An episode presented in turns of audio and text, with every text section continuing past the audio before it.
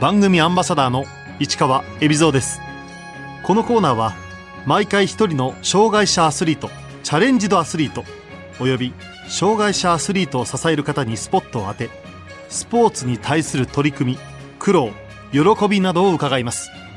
車椅子バスケットボール赤石龍河です。赤石龍河選手。2000年埼玉県生まれの21歳5歳の時脊髄を損傷し車椅子生活に。中学1年生から本格的に車椅子バスケットボールを始めました。2018年アジア大会で初めて日本代表に選ばれ東京パラリンピックではチーム最年少ながら攻撃的なディフェンスとスピードのあるプレーで活躍。銀メダルに貢献しました。現在日本体育大学に在学。3年後のパリパラリンピック出場を目指しています。5歳の時に神経の病気ホプキンス症候群を発症。脊髄を損傷した赤石選手。現在の症状は？下半身不随というまあ、左足は少しは動くんですけども、えー、右足は全く動かないという状況で、まあ、腹筋も少し引きづらいという、そういった障害の状況です。障害を負う前はサッカーをやっていたり、空手をやっていたりとしたんですけれども、外で遊ぶのはすごい好きだったので、障害を負ってからは、学校の友達とかと一緒に、放課後、車椅子でドッジボールとか、鬼ごっことかを遊んでたりはしました。車椅子バスケットボールに出会ったきっかけは？僕三つ上の兄がいるんですけども、三つ上の兄が、えー、中学、高校とバスケ部に入っていまして、えー、またその僕が中学校に上がるときに、当時仲の良かった友達がバスケ部に入部したというのが主なきっかけです。競技として本格的にやってみようと思った理由は？周りの友達がバスケットボールをやっていて、僕もやりたいなっていう思いがあって、それでその車椅子バスケットボールを教えてもらったということが過去にあったので、それを思い出して、僕埼玉県出身で、まあ埼玉ライオンズというチームがあって、そのチームが僕の家のすぐ近くの体育館で練習していると聞いたので、えー、そこに見学に行きましたね。埼玉ライオンズは日本代表の選手も在籍する強豪チームです初めて練習に参加した時の印象は？大人たちがやってるのを見て本当思っていた以上に激しいスポーツだなと思いましたし車椅子でなんであんなことができるのかなとは、まあ、同じ車椅子生活で車椅子乗ってる僕からしてもなんでとは最初は思ったりもしました。競技用の車椅子を貸してもらって、まあ、バスケ車って言うんですけど、バスケ車を貸してもらって、それでちょっと動いてみたり、シュート打ってみたりというふうにちょっと体験させていただきました。最初は本当にシュートは全く入らなくて、入らないどころか、リングに届きもしないといったそんな感じでした。最初はずっと体験というか、見学からの体験みたいな感じでずっと通わせていただいてて、で、気づいたら埼玉ライオンズに入って始めていたといった、そんな感覚です。車椅子バスケで大切なのはチェアワークスムーズな車椅子操作です赤石選手は身につけるまでに1年弱かかりましたバスケ車と通常の生活用の日常車って言うんですけど日常車の車椅子で全く勝手が違くて全然バスケ車になれなくて例えば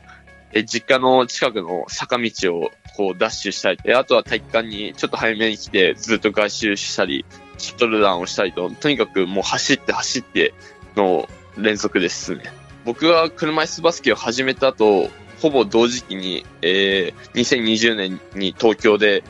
オリンピック、パラリンピックが開催されるってことが決まって、そこから運命みたいなものを感じて、東京パラリンピックはずっと目指していました。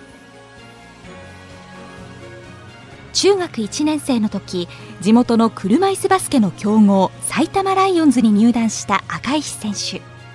試合に出られるようになったのは3年4年ぐらいかかったと思いますまあ試合に出れない間は先輩たちのこう技を盗もうとかあと相手選手で、あ、この人うまいなって思った選手のことを観察したりとか、そういったことをしていました。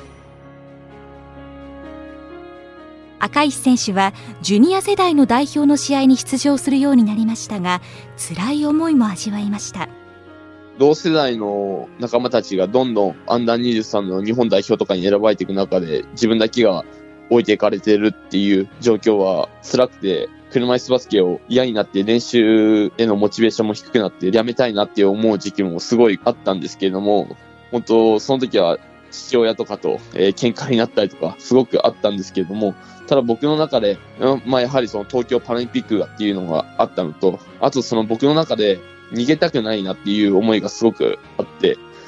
で、でもその、このままがむしゃに続けるのは苦しいからっていうので、ゴールを決めて、あと1年間だけ頑張ろうみたいな。自分の中で一つの区切りを決めて、そこまで頑張ろうっていう風に決めてやっていったら、まあなんとかその、アンダー23にの世界選手権に選ばれたりというふうに道が切り開けていったというそんな感じです2017年赤石選手は U23 世界選手権の代表に選ばれました初めて国際試合で戦った感想は？すごく緊張もしましたし、それこそ京谷ヘッドコーチに日の丸をつけて戦うことは重いんだぞっていうことも言われたりもしたので、はい、最初はすごく緊張しました。2017年アンダー23の世界選手権。日本の成績はアジア・オーストラリア予選は2位通過でして、で、本戦の世界選手権の本戦が4位という結果でした。競泳ヘッドコーチがまさか東京パラリンピックでその A 代表のヘッドコーチになって指揮を取って、で、その中に自分がいるっていう姿は正直想像はできていなかったです。ジュニア代表で成長を重ねた赤石選手は、2018年アジア大会でついに日本代表に選出初めて上の世代で代表入りしました嬉しさやこう満足感っていうよりもやはり日本代表に選ばれたからには結果を出さなきゃいけないというそういった責任感の方がすごく大きくてですのでその嬉しいとかっていうふうに喜びの感情っていうのは正直あまりなくてむしろ試されているなっていったそういった複雑な気持ちでした。代表の中でどういうところをアピールしようとしたんでしょうか？今日ヘッドコーチにはやはりお前はディフェンス力があるからディフェンスでは日本でもトップクラスの力を持っているからそこで強みを出していけっていうふうに言っていただいたのでディフェンスを強みとする選手になろうというふうに思いました。えまたその僕は声を出すということもえ高く評価をされているので、チームのムードメーカー的な存在になることも僕にとっての役割かなというふうに思ってやっていました。競技を始めた時からの夢だった東京パラリンピック代表に選ばれた時の心境は？当然選ばれた選手もいれば選ばれなかった選手も数多くいますのでやはりそういった彼らの思いも背負って戦わなければいけないというそういった責任感といいますかプレッシャーみたいなものもあってすごくこう、複雑な気持ちではあったんですけども、ただ、夢、目標としていた舞台に立てるって決まりましたので、自分の全てを出し切ろうといった、そんな思いで試合に臨みました。グループリーグ3連勝の後、赤石選手は第4戦のスペイン戦で初めて先発出場。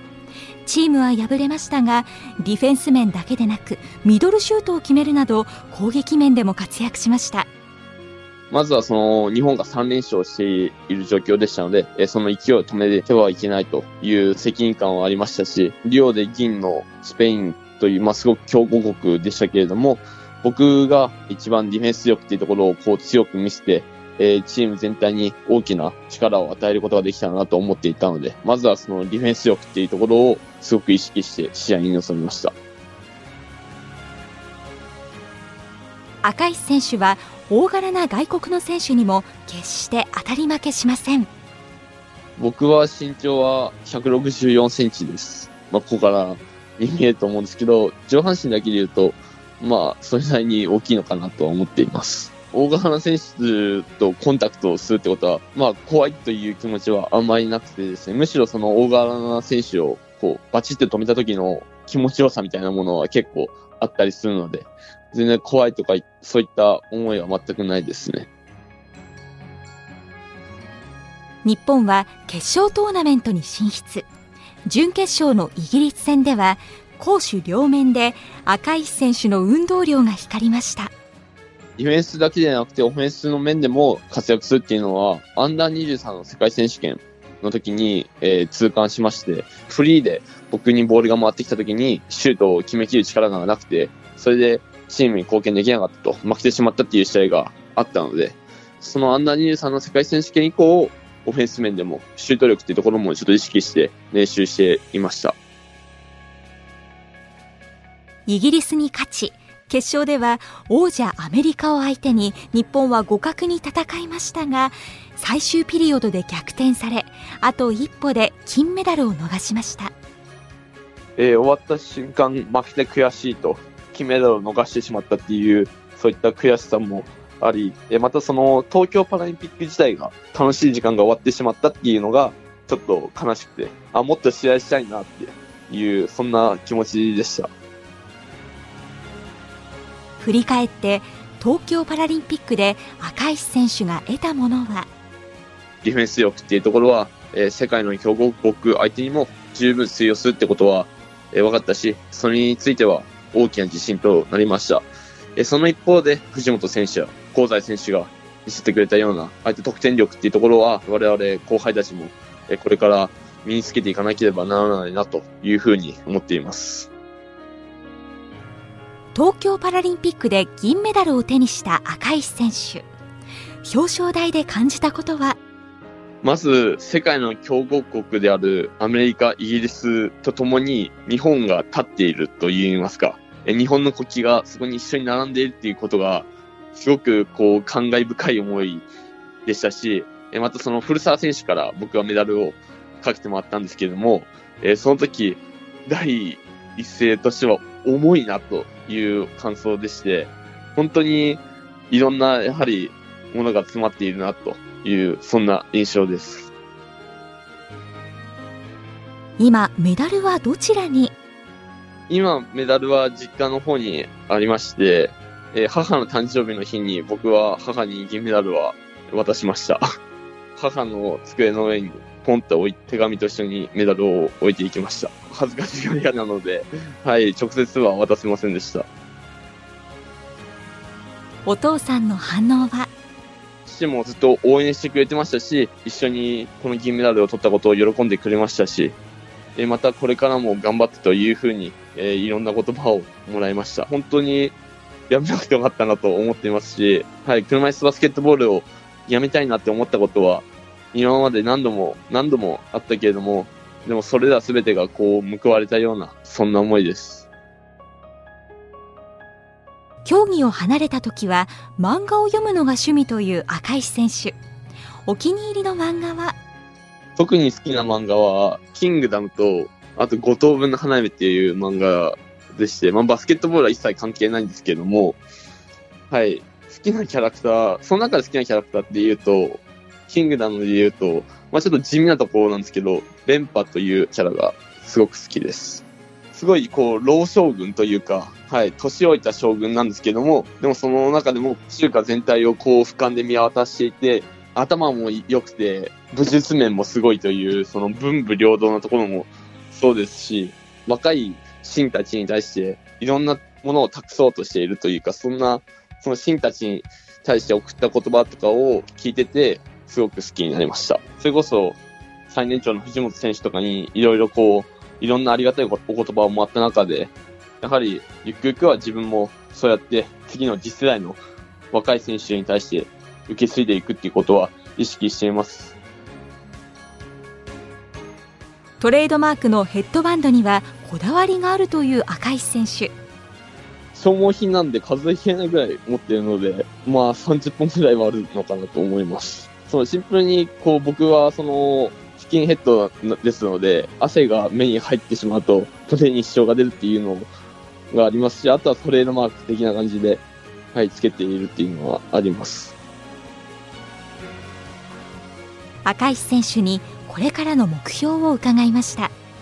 えー、来年の5月と6月にかけて行われるアンダー23世界選手権。まずはそこの大会で金メダルというところを目指しているので、まずはそこに向けて頑張っていきたいなというふうに思っています。東京パラリンピックを経験した今度は僕がチームを引っ張らなきゃいけない部分も